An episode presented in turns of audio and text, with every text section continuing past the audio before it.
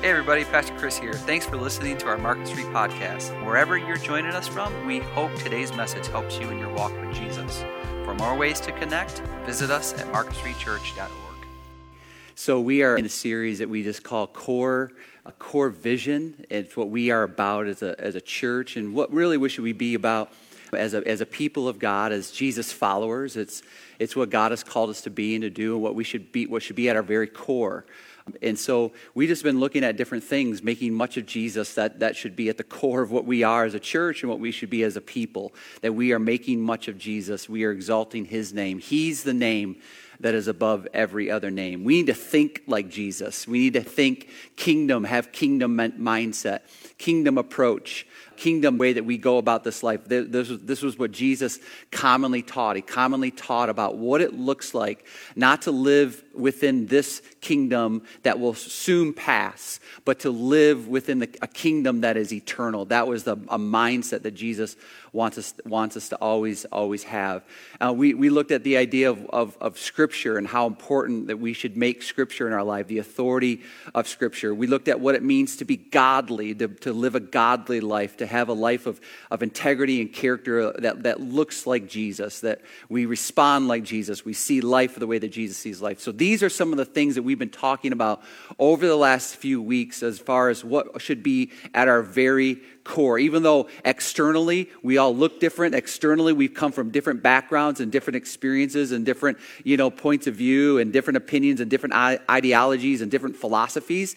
Uh, we all are different in that way, but at the core, if you're a Jesus follower, we, these are the things that should be at our very core that we are godly, we think kingdom, we make much of Jesus, and we live our lives on the authority of the Word of God. That's the, what directs our life. That's what makes our life. And what this will do, the Word of God will do, it will help us understand and know Jesus more, understand Jesus and how much He loves and cares for you. Today, even though it's Halloween in our culture, today um, it's going to feel like Easter today, at least in, in this few minutes that I have with you. It's going to feel like Easter. I don't know if it does, it doesn't look like Easter outside. It doesn't feel like Easter outside, but this message is typically a kind of message that I'll share on an Easter Sunday. Um, but I think that this kind of message is certainly must be our core. It shouldn't certainly must be the core. As a matter of fact, it was the core belief of, of all Jesus followers, you know, when the church exploded and when people, you know, were given their life for this, for this faith and, and, and, and being, you know, understanding what it looked like to be a Christian. They, this was at their very core.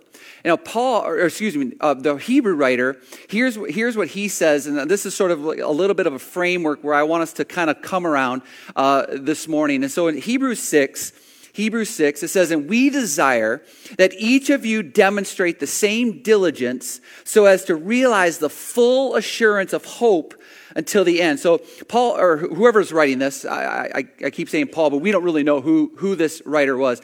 Um, but whoever this writer was, he, he, he or she is saying that each of us should demonstrate the same diligence and to realize the full assurance of the hope until the end. Uh, then it goes on to say this in, in verse 12. So that you will not be sluggish, but imitators of those who through faith and endurance inherit the promises. So, so what they're saying is, is that we have a tendency to sort of become, as Jesus followers, indifferent to things. That we sort of get lazy, we get sluggish, we, we, we sort of get lethargic when it comes to our faith. And so this writer is saying to us, hey, listen, don't get lazy, don't get sluggish, don't get indifferent to what is going on uh, uh, around you and the reality of what's happening around you. He says, it says, you should be imitators of those in faith. Like you should be imitators of what you see in the scripture. You know, great men and women of faith. You should look at their faith and be imitators of that faith and not, you know, get lazy about your faith. Don't get lazy. Don't fall asleep. Don't become indifferent because I think, I think, this is what I think, I think it's a real ploy, a scheme of the enemy to get us to just really want to just become indifferent to what is going on in this world, what is going on when it comes to faith, and, and certainly what is going on with, with our, you know, our, the hope that we have in Christ Jesus, in, in the inheritance of the promises that we have. The enemy just wants us to be sluggish. The, the enemy just wants us to be indifferent. The enemy just wants us to be lethargic. The enemy just wants to hush us to sleep. You know, if the church if the church can just be asleep, it will be ineffective. If the church can just, shh, you know, then the enemy's going, then, then, then there won't be any difference. There won't be any change. They won't see the redemption work of God because if the church is just sluggish, we're ineffective. We're ineffective. And this is what the Hebrew writer is telling us. Listen, don't be sluggish. Imitate Imitate those that you read about and, great men and women of faith. Imitate their faith and imitate their endurance as you understand what it looks like to inherit the promises that we have. And then he goes on to say this in the same chapter, a few verses down. He says, This hope, this hope we have as an anchor of the soul, a hope, hope that is both sure and reliable, and one which enters within the veil. He says, listen, this kind of hope that we have, it's just like an anchor for us. This anchor that will help us not to get sluggish or not to fall asleep or not to be indifferent. This anchor that will stop us from drifting away, drifting away from our faith, drifting away from our, our hope, drifting away from, you know, what God has called us to do and to be as people of God. Don't let yourself drift away. Have this hope be an anchor for you and me. This is, this is what he's talking about. Now, what is this hope? What is this hope? Okay? Well, Paul talks about it in this way 1 Corinthians 15. Now, if Christ is preached that he has been raised from the dead, how do some among you say that there is no resurrection of the dead? So even at this time, there was people that was saying, there was people that were going around saying that there was no, no resurrection, that, that's impossible, that, that's something that's supernatural, that was a miracle that couldn't have happened. There must have been other reasons. So here's what people are saying. There's no resurrection. In, in our culture today, that's what people believe too, that there's no resurrection. If, if, if we could come around and believe the fact that, that there was a res- resurrection, it would be, it would be radical. It would be amazing. It would, our, the churches would be full and vibrant and, and, and not be indifferent and not be sluggish and not, you know, go, you know, be, you know, sort of just kind of reserve and fall back into their own habits and routines and make life about them. If we really really believed that there was a resurrection, none of those things would happen. But then he goes on to say this Paul says this But if there is no resurrection of the dead, then not even Christ has been raised. So if he's, if he's saying if this doesn't, if this isn't real, if there's no resurrection, if we can't go, what, what the Hebrew writer said, if we can't go beyond the veil, and what, what that meant was, if we can't go into the presence of God, if we can't leave this temporary place and go to a place of eternity, then, then if there's no resurrection, then even Jesus wasn't raised from the dead. And he goes, takes it even further. Look what he says. And if Christ has not been raised, then our preaching is in vain, and your faith also is in vain. So if, if Jesus didn't resurrect, I'm wasting my time and yours. If Jesus didn't resurrect, there is absolutely no reason for us to be seated here this morning and getting up, getting the kids ready, getting out the door, all the things that you do as a parent to make sacrifices and all the things that, listen, if Jesus didn't resurrect, this is worthless. Our faith is worthless. And then he says this, verse 19. If we've hoped, if we have hoped in Christ only in this life, we are of all people most to be pitied.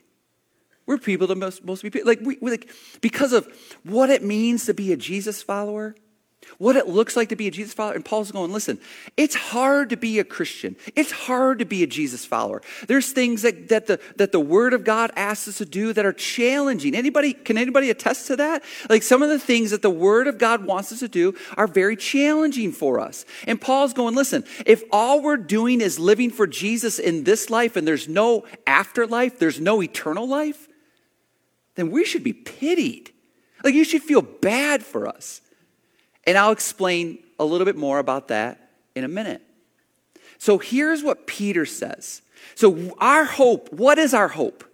Our hope is in a resurrection, right? That's our hope. Our hope is that we get to go beyond the veil and be in eternity with God in heaven. There's a place, right? That's our hope that we have. Anybody excited about that hope here? Come on, everybody. Come on. I know. That's the hope that we have. We, we get to leave this crummy world and we get to go to a better world forever. Like that's the hope that we have. This is the reality. If that wasn't the case, this is a waste of time. I'm wasting your time and you're wasting mine, if we can be fair. But we all, and Paul goes, listen, you should feel sorry for us. But Paul's like, that's not the reality. That's not the reality. That's not the truth. The truth is, there is a resurrection, there is a hope, and we're going to endure in our faith, and we're not going to get sluggish in our faith. We're not going to get indifferent in our faith. We're not going to fall asleep in our faith. We're going to be awake and alive and alert to the hope that we have in Christ Jesus. Peter says it this way. Here's what Peter wrote, 1 Peter 3:15. But sanctify Christ in, as Lord in your hearts. In other words, make Christ, make Jesus Lord, set him apart. That's what sanctified means. It means to set him apart as Lord of your life. Number one, name above all names. That's what he's saying. Set Christ as Lord in your hearts, always being ready to make a defense always being ready to make a defense to everyone who asks you to give an account for the hope that is in you, but with a gentleness and respect. Question, and this is for me too. When was the last time someone asked you about the hope that you've exhibited in your life that has become so clear and transparent and real to you that somebody goes, What is it that you have that I don't have? And that's a question for me too, because I don't remember the last time. And for me, it's not fair because I'm a, I'm a walking guilt trip for people. Because I'm like, What do you do? I'm a pastor. Oh, then the conversation becomes really awkward and they then they apologize because they swore just like a few sentences before that and so sometimes I'm like I don't even say like I you know I work with with an organization you know and I do some public speaking and you know um, I try to inspire people and you know so I just sort of no I, it's, it's, so and I know it's not a fair question. I get it. I get it. It's not a fair question. But there was something that, that made Peter write to these Jesus followers and say, Hey, are you ready? Are you ready for when that time comes?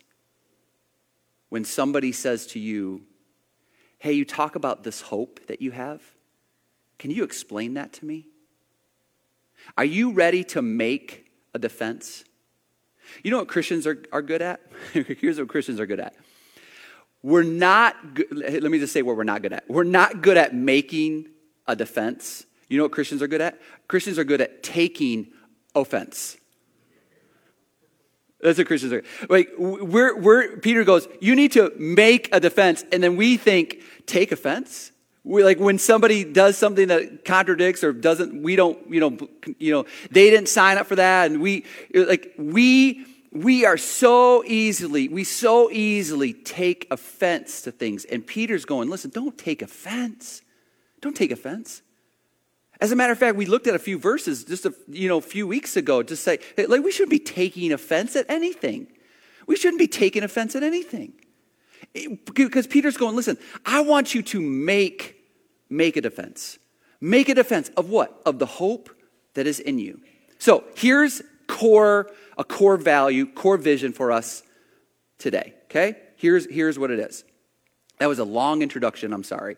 Here's what it is.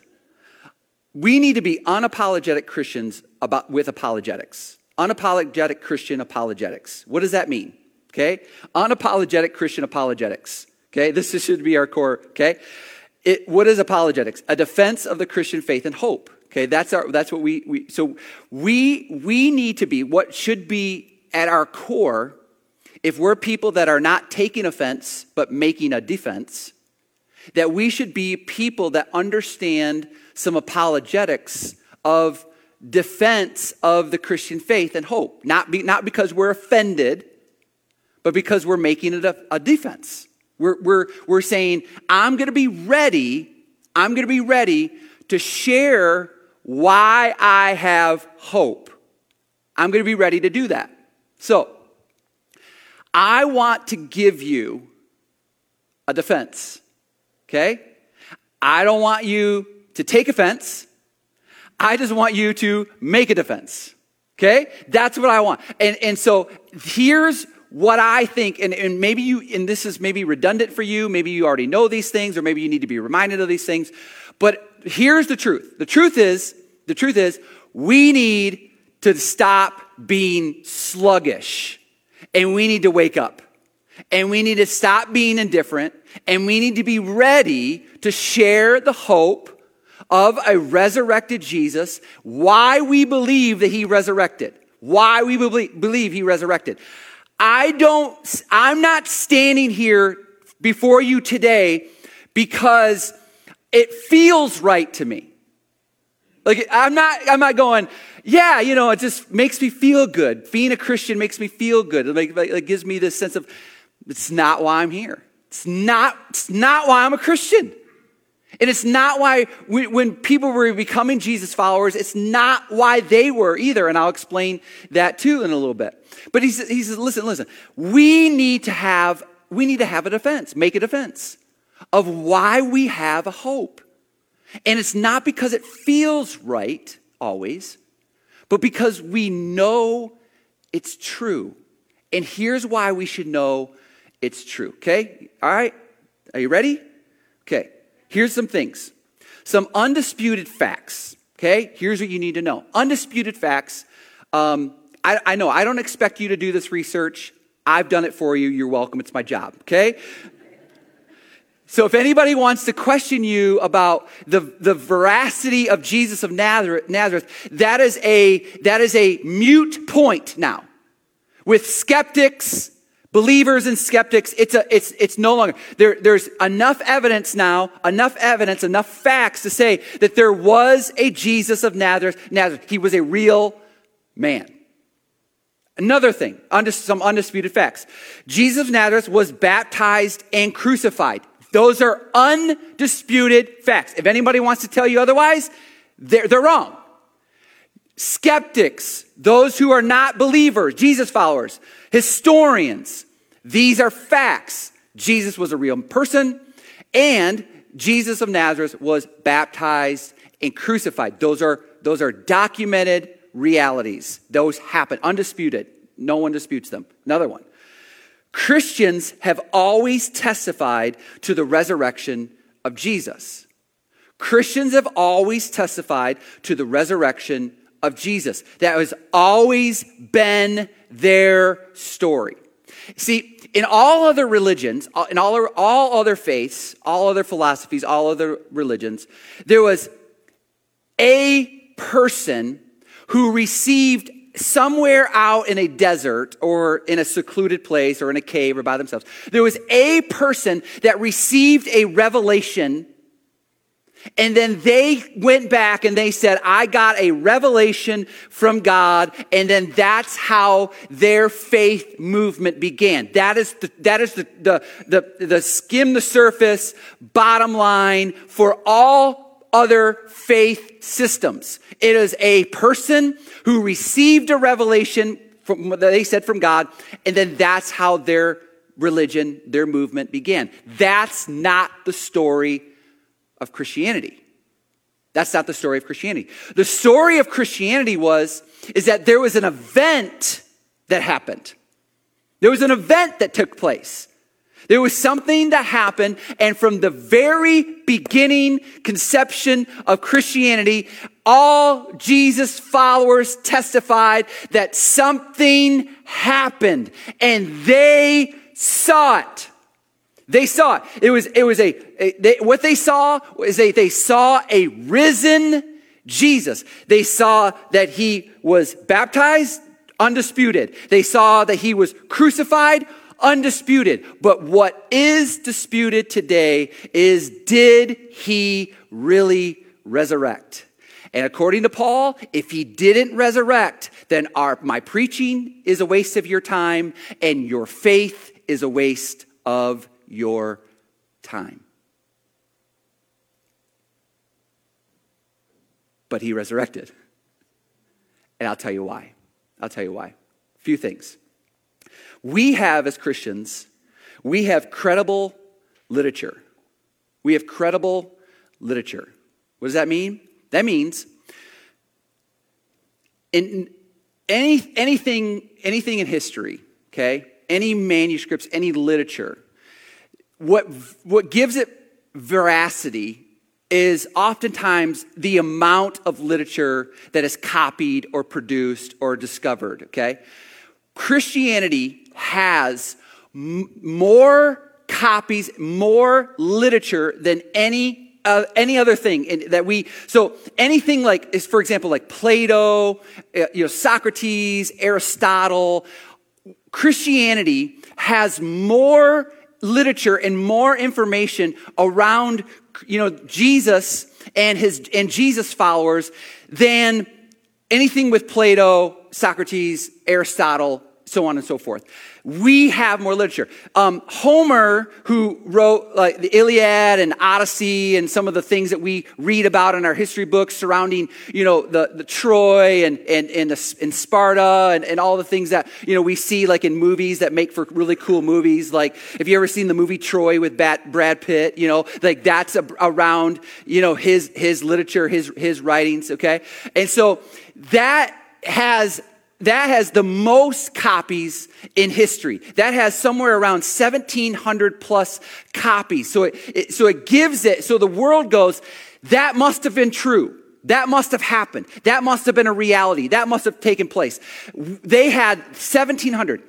The only thing that has more copies than that is our New Testament. Our New Testament has over 5,000 verifiable pieces of literature that identify people that we read about and we know about in the scripture. But yet, the world questions a resurrection, but yet it doesn't question whether a certain battle took place in Athens or in Troy. Are you with me? Are you, you, are you staying with me? We have credible literature. Many, many years ago, there was a discovery of what was what is known as the Dead Sea Scrolls. Dead Sea Scrolls. Dead Sea Scrolls has uh, had was was discovered and has what, what was found was it was copies and copies and copies of of Old Testament literature, Old Testament manuscripts of what we see in our, in our scripture, all, copies and copies and copies, which, and they have, they have, and I'm, I'm, I'm jumping ahead a little bit, but they have um, the whole, the whole version of the book of Isaiah, the whole version of the book of Isaiah, okay? But, and I'll get to that in a second. But what we see also, what has been verified in our Old Testament, what has been verified in our Old Testament, is that there are some, somewhere around um, 300, we'll say conservatively, 300 prophecies concerning the Messiah, concerning Jesus, or as what we believe to be the Messiah. There's some 300 prophecies. Jesus fulfilled all 300 prophecies. all 300, 300 plus prophecies. Some say there was 400 or more.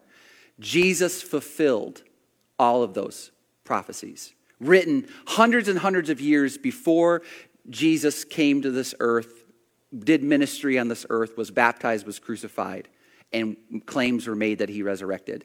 He fulfilled 300. Now, what if what if it was just eight foretold fulfilled prophecies, not 300 plus?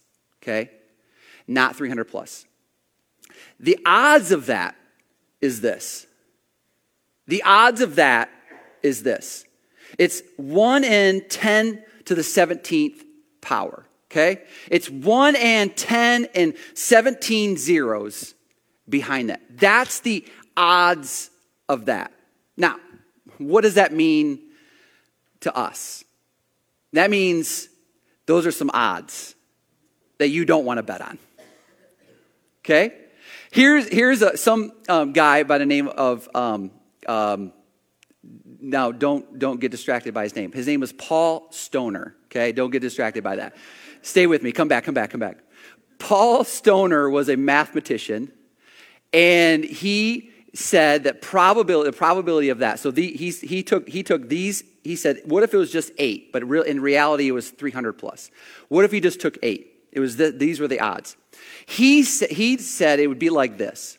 He would say that if you took silver dollars and you filled the whole state of Texas with silver dollars, two feet high, that if you took silver dollars, filled the whole state of Texas two feet high, and you had to find one silver dollar that said, and I don't remember what he put, but I'll just say this, that said Market Street Church on it.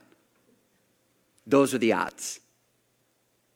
And then he goes, Oh, and by the way, you're blindfolded.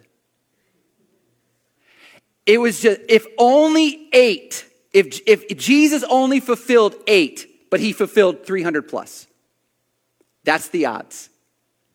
And the odds would be like, it, it, it'd also be like picking a number between 1 and 15 billion. You right? Like pick, you ever like pick a number between 1 and 10. You're like, right, right? Which, what, you know, it's like, did you pick two? Anybody pick two? No? Okay. Like, it would be like picking a number between 1 and 15 billion. Those are the odds.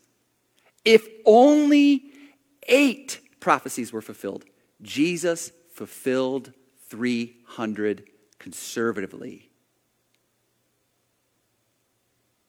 That's, the, that's a good defense right there.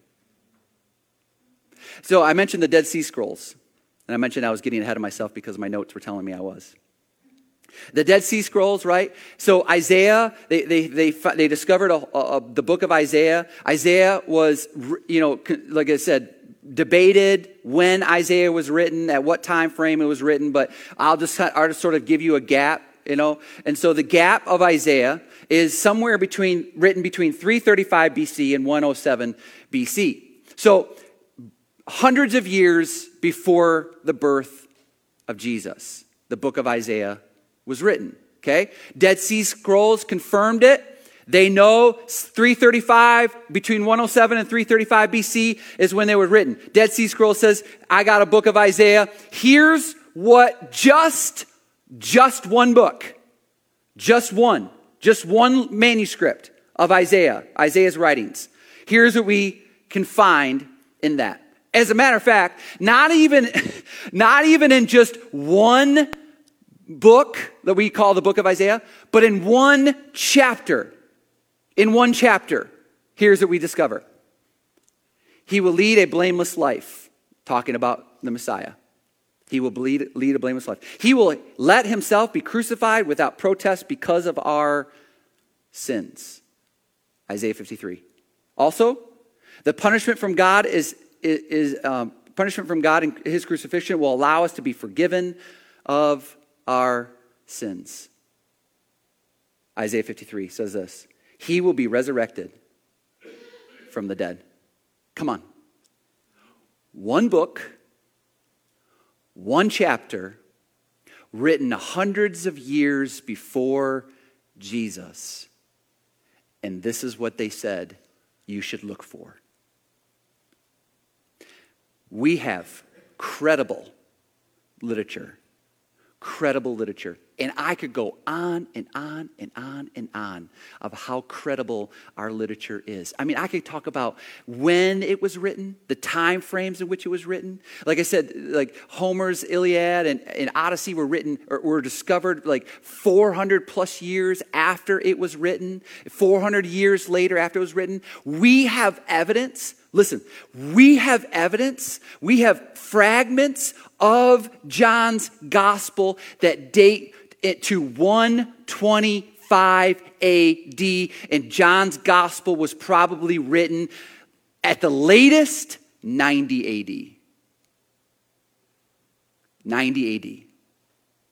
And we have fragments that date back to 125, just a short gap. What George read and what I shared in 1 Corinthians 15, there's evidence that supports that that was written somewhere around 40 AD, and, and even some say 30 AD of when, or, or when, when that was, or excuse me, no, 50 AD or 40 AD of when that was written. It is a short, short gap of what we have.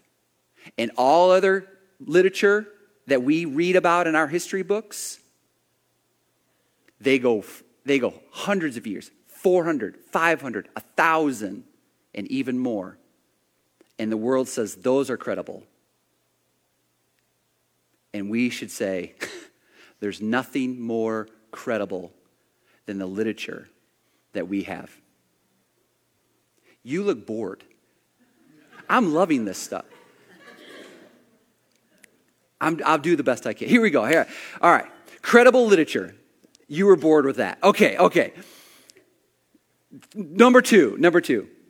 Christians couldn't lie. Okay? Christians couldn't lie. Here, here's a defense. Okay? They, they couldn't lie. Here, here's what I mean by that. Christianity you, you read it, you read it in, in, in, in our Bible. They had no problem, they had no problem writing themselves in the story and making them look foolish. No problem at all. Like, one of Jesus, now, if, if, if you're writing something and you're trying to prop something up and make something look good, you're not, you're not doing what the, what the gospel writers are doing. You're not, here's what you're not, certainly not including if, the, if this was a folklore or a fairy tale or something, a myth or something that they wanted to push, some, some sort of agenda.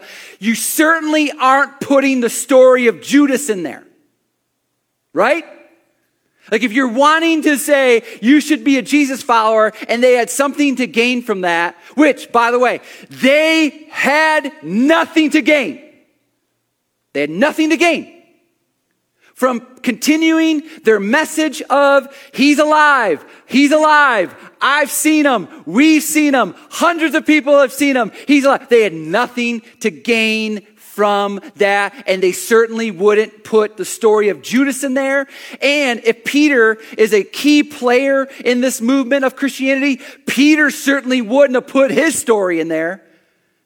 Hey guys, Matthew, Matthew, Mark, Luke, John, can you not include the time when I, uh, you know, um, betrayed him three times? Like, do you mind if you just like omit that out of the story? That's not what happened. It's not what happened. It was in there. You, you know, hey, um, hey, John. You know, can you imagine Thomas? Like, John, um, yeah. So, you know, I doubted, you know, a little bit. You know, I was like making st- statements like putting my hand in somebody's holes and, you know, I, you know, who would do, who would do that, right? That, that's gross, right? John, you don't, you don't need to put that in there. And John's like, yeah, Thomas, man, you did it, buddy. We can't lie. We can't lie. We're only going to just verify what actually happened what actually happened. I know this sounds terrible, but you know, women, women in that culture, they had, their, their testimony wasn't credible at all. at all. That women's testimonies weren't even held in, in court. They, they, the judges, judges, they wouldn't even listen. They wouldn't even hear them. But you know who, who Jesus gave the first message of a resurrected Jesus was to a bunch of women. Hey, women, come here. You're, you're the only faithful ones, you know, that believe in me. Go and tell those doofuses that are hiding, you know, and scared for their life that I'm alive. The first message of a resurrected Jesus was preached by a woman.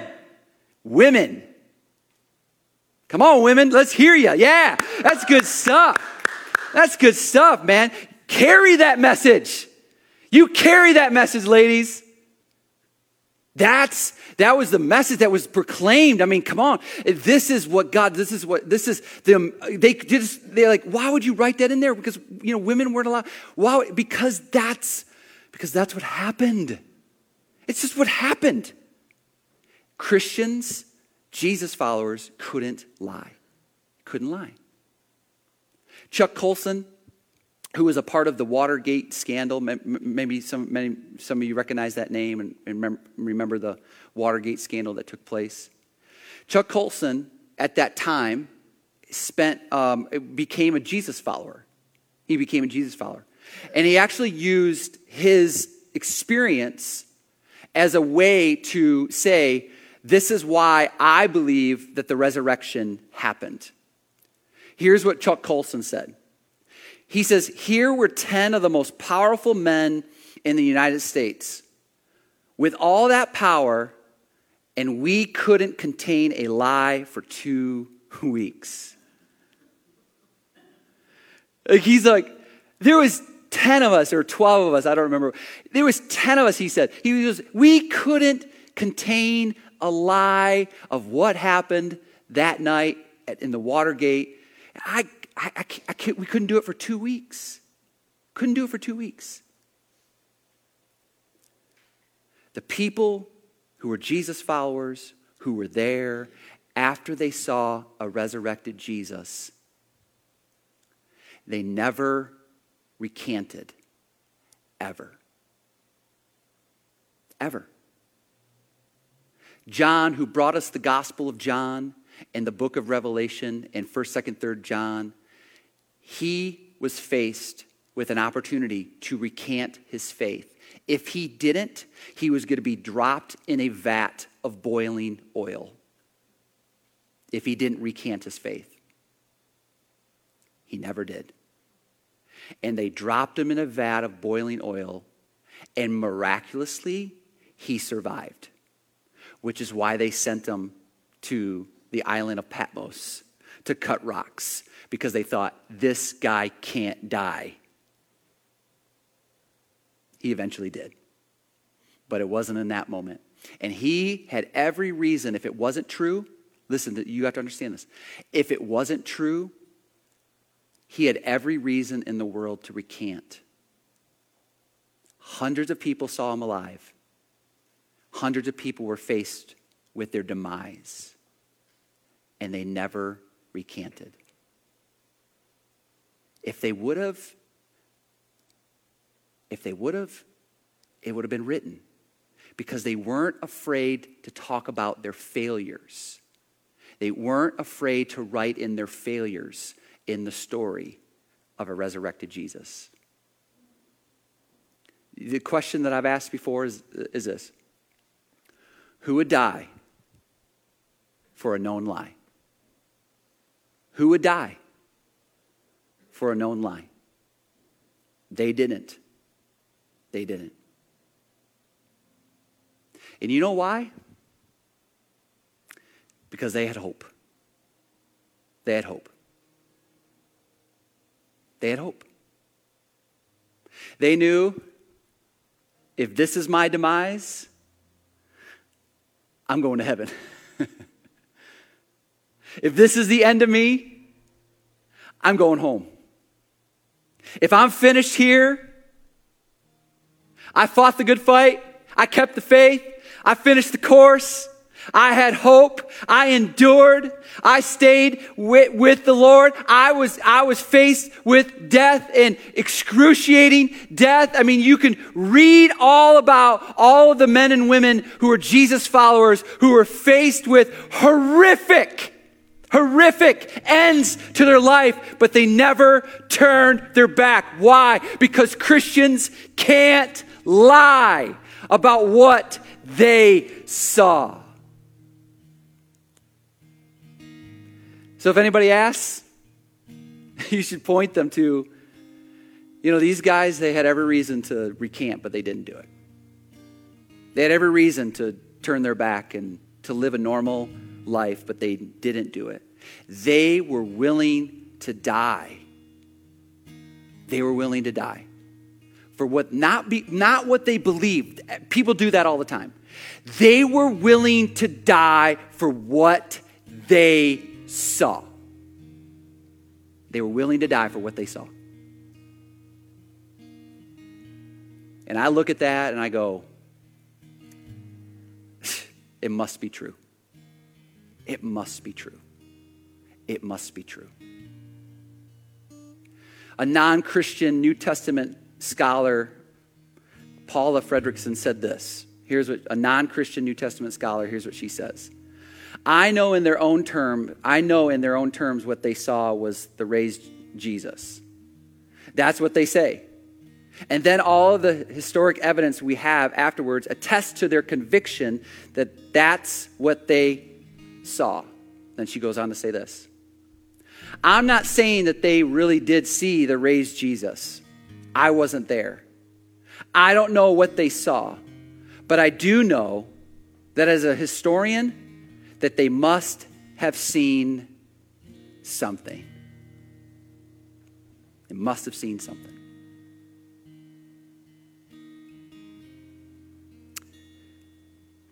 If you're wanting to how to make a defense, you should be ready. You should be ready. You should be ready because there's a hope that we have in Christ. We have credible literature we have Christians who just couldn't lie. And I, I, won't spend a lot of time on this, but we also have people with changed lives. With changed lives. We have people like, you know, Paul, who, like, Paul is like, Paul becoming a Christian is like Osama bin Laden becoming an American patriot. Like, that's how dramatic and drastic that life change was for Paul. I mean, Paul even said, he's like, I persecuted the church. Like, I condemned the church. I was putting Christians that were Jesus followers to death. And then what happened to Paul? What happened to Paul? He saw Jesus. He saw. Oh, you are alive. I'm going to live for you now. And Jesus even told Paul, Your life is going to be hard. If you follow me, your life is going to be hard. And Paul's like, I can't deny what I saw. I can't lie about what I saw. I can't stop doing what I know to be true. I'm going. And Paul's life was changed. Guess what? Your life can be changed. God can make a difference in your life. God can do a miracle in your life. God can do a miracle with your coworker. God can do a miracle in your home. God can do a miracle in your neighborhood. God can do a miracle with whoever it is that you come across in this life that you go, they're never going to believe. They're never going to find faith. They're never going to understand what it means to be a Jesus follower. Let me tell you something. If Paul could do it, anybody else can do it too. Because God can do anything, anything, anything.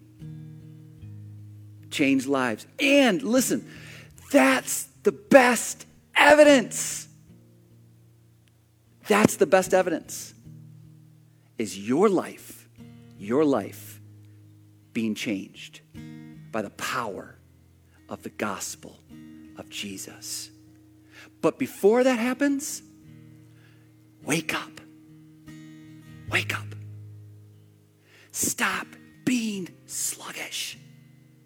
And the enemy's going, shh, no, it's okay. Don't talk about Jesus. Don't shh, shh. Go back to sleep. Go back to sleep. Shh. Oh, don't, don't, don't, don't, don't mention that you go to church. Don't mention that at all. You don't need to worry about shh, shh, shh, shh, shh.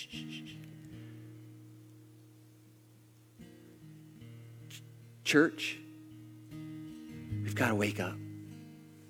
Because our hope is not fixed on some sort of experience or revelation by one person.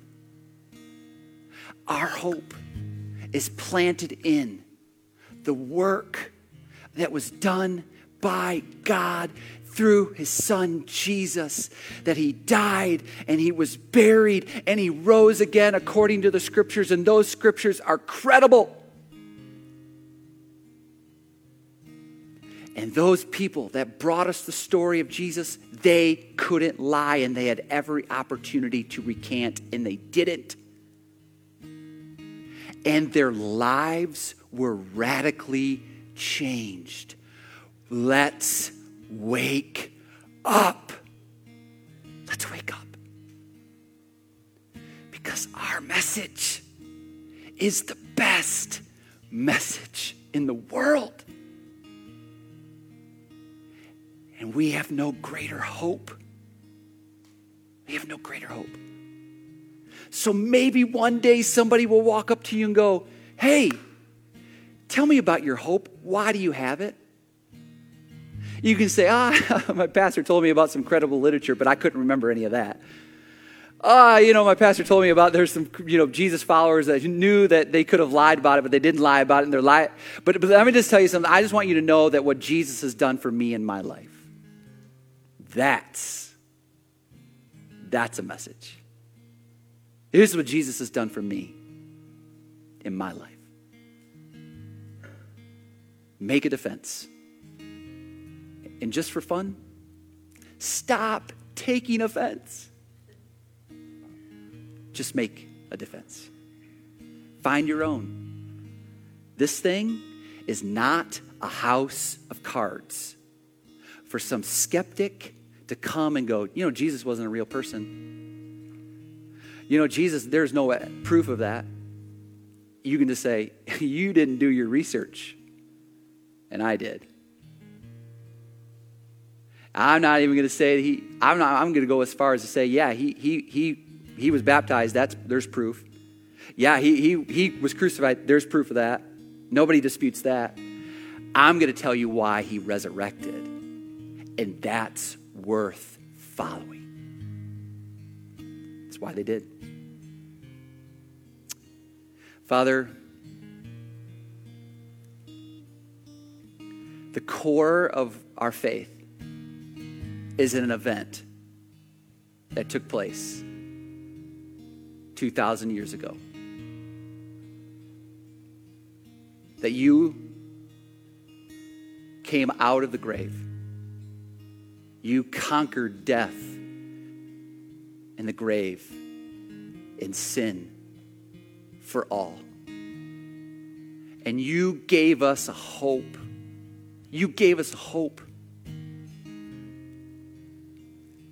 that doesn't compare with any other kind of hope that we have in this world. God, you gave us life and proof and you've continually over the year, over history, have continued to prove the validity, the veracity of your scriptures over and over and over again. Our faith, God, is not built on a house of cards. Our faith is built on the firm foundation of sacred literature. Men and women who would, were willing to die for what they knew was true. And uh, countless people's lives have been changed by this gospel. So, Father, I just pray that we're not indifferent, that we're not lazy or sluggish or asleep anymore that we wake up to the reality of this hope and we continue to endure in our faith and are ready, we're ready to make a defense of that hope that is in us. I pray this in Jesus' name. Amen. God bless you. Have a great week, everybody.